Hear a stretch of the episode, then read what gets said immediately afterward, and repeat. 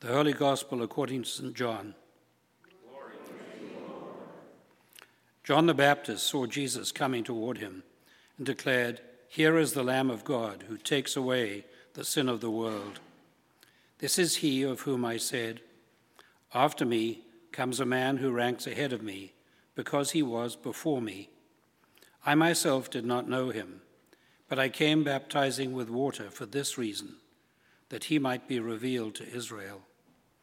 And John testified, I saw the Spirit descending from heaven like a dove, and it remained on him.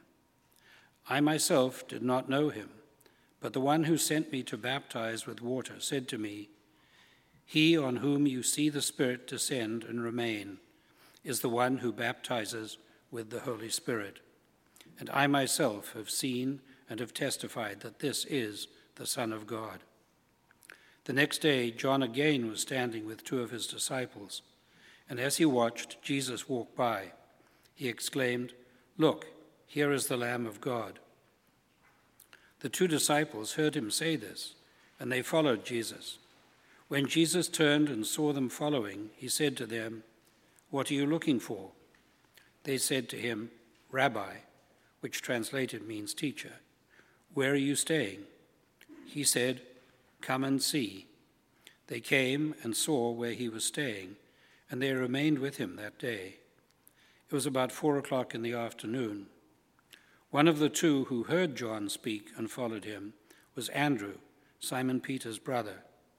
He first turned, found his brother Simon and said to him, We have found the Messiah, which is translated anointed.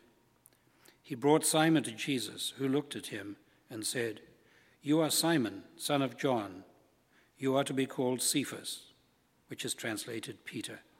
The Gospel of the Lord. Praise to you, O Christ.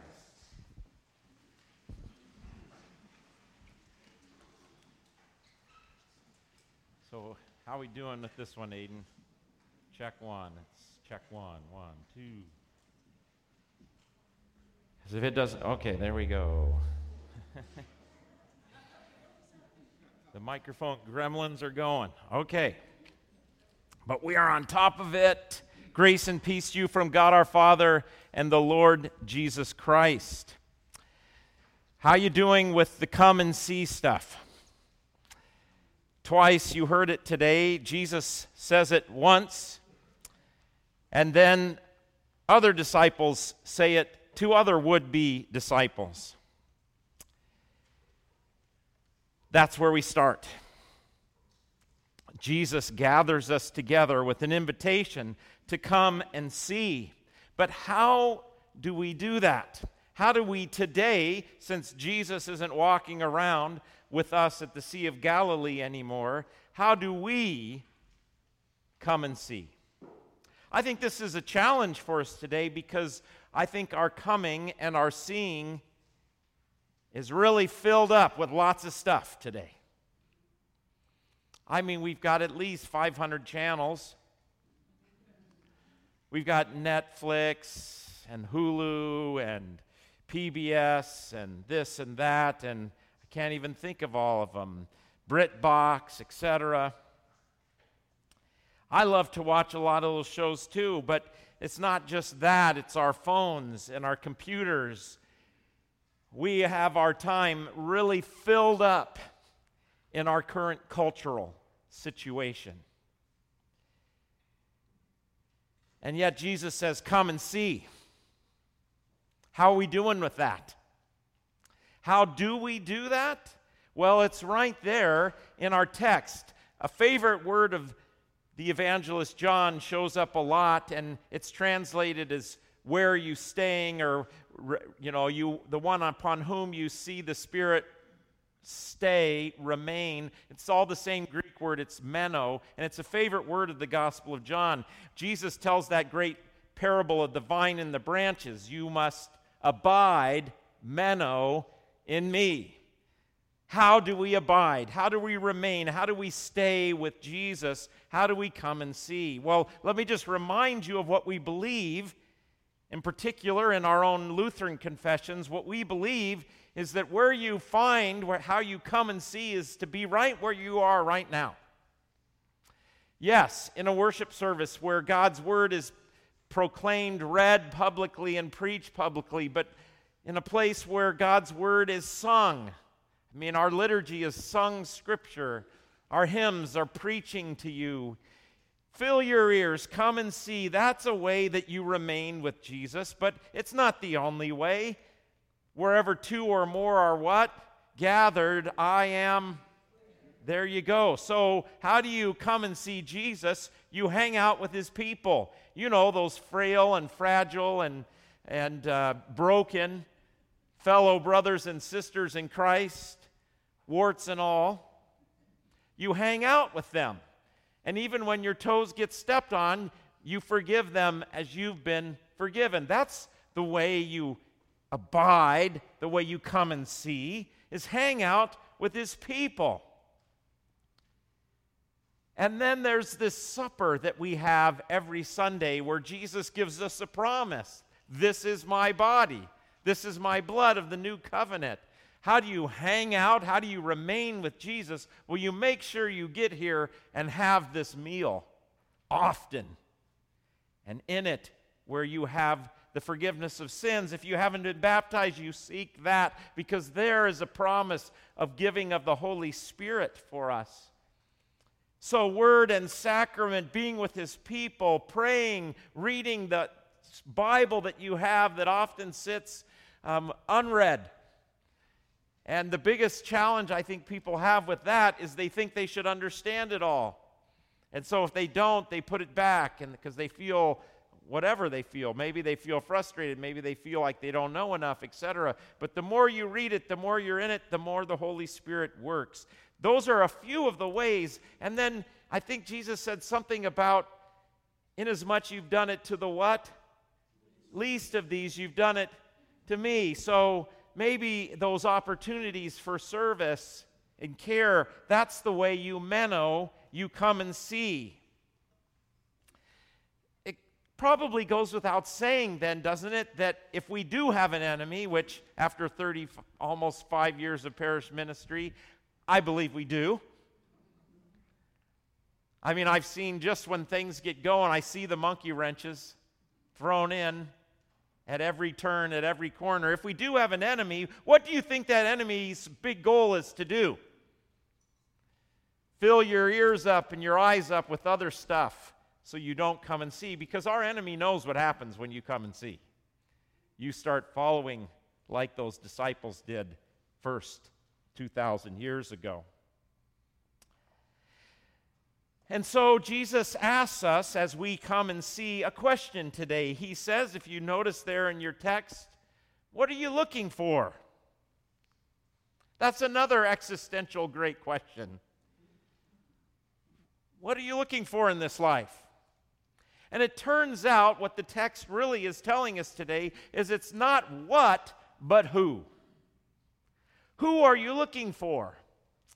And what we are told amongst, we get all kinds of titles now. It's the one of the first readings in the season of Epiphany, the season where we get aha, like, oh my goodness, wow. Um, we get all kinds of titles in the beginning of the Gospel of John. Son of God, that's that promise to David that there would be a king forever. And who is God? Who is Jesus? He is the Son of God. He's also called the Messiah, the Savior. He's called, if you went a little further than what we did today in our reading, he's called the Son of Man. That you'll see the angels ascending and descending on the Son of Man, which is a connection back to Jacob's ladder in that dream where it was a theophany where God encountered him. And so now Jesus says that you're going to see the Son of Man, the angels ascending and descending on the Son of Man. He's talking about himself. And that's the Messiah, God. So we get all these incredible titles for Jesus, Rabbi, lots more. But there's one that jumps out in our reading today Lamb of God, who takes away the sin of the world. And the Lamb is calling right there.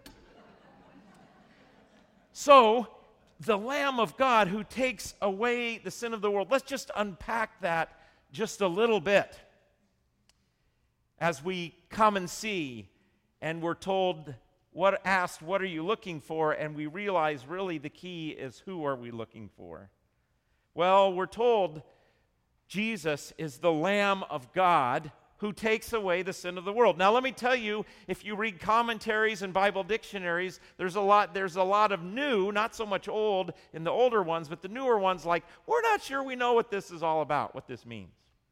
And I scratch my head that they're not sure about that.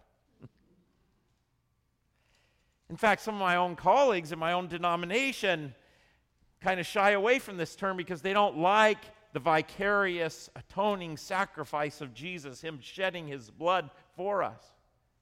In fact, oftentimes I hear the same thing there as I hear from outside the church that this seems like divine child abuse.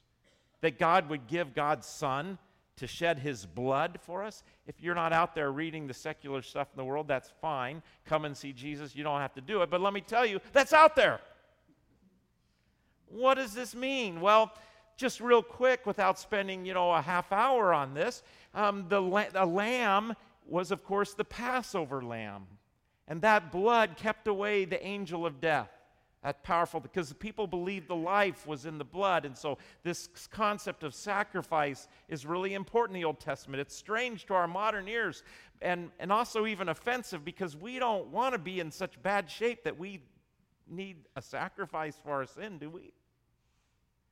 I mean, we'd much rather it be, you know, just give me some new rules, Jesus, and I'll do a little better and, and I can go home and say, yeah, we did it. But no, John the Baptist says, This is the Lamb of God who takes away the sin of the world. So now we get this Passover that gets rid of death, but we've also got this concept. And even though the lamb wasn't most often a sin sacrifice, it was in some cases, we see that the way it delivers us from death is by the shedding of Christ's blood forgives our sins. And you have forgiveness of sin, death loses its sting.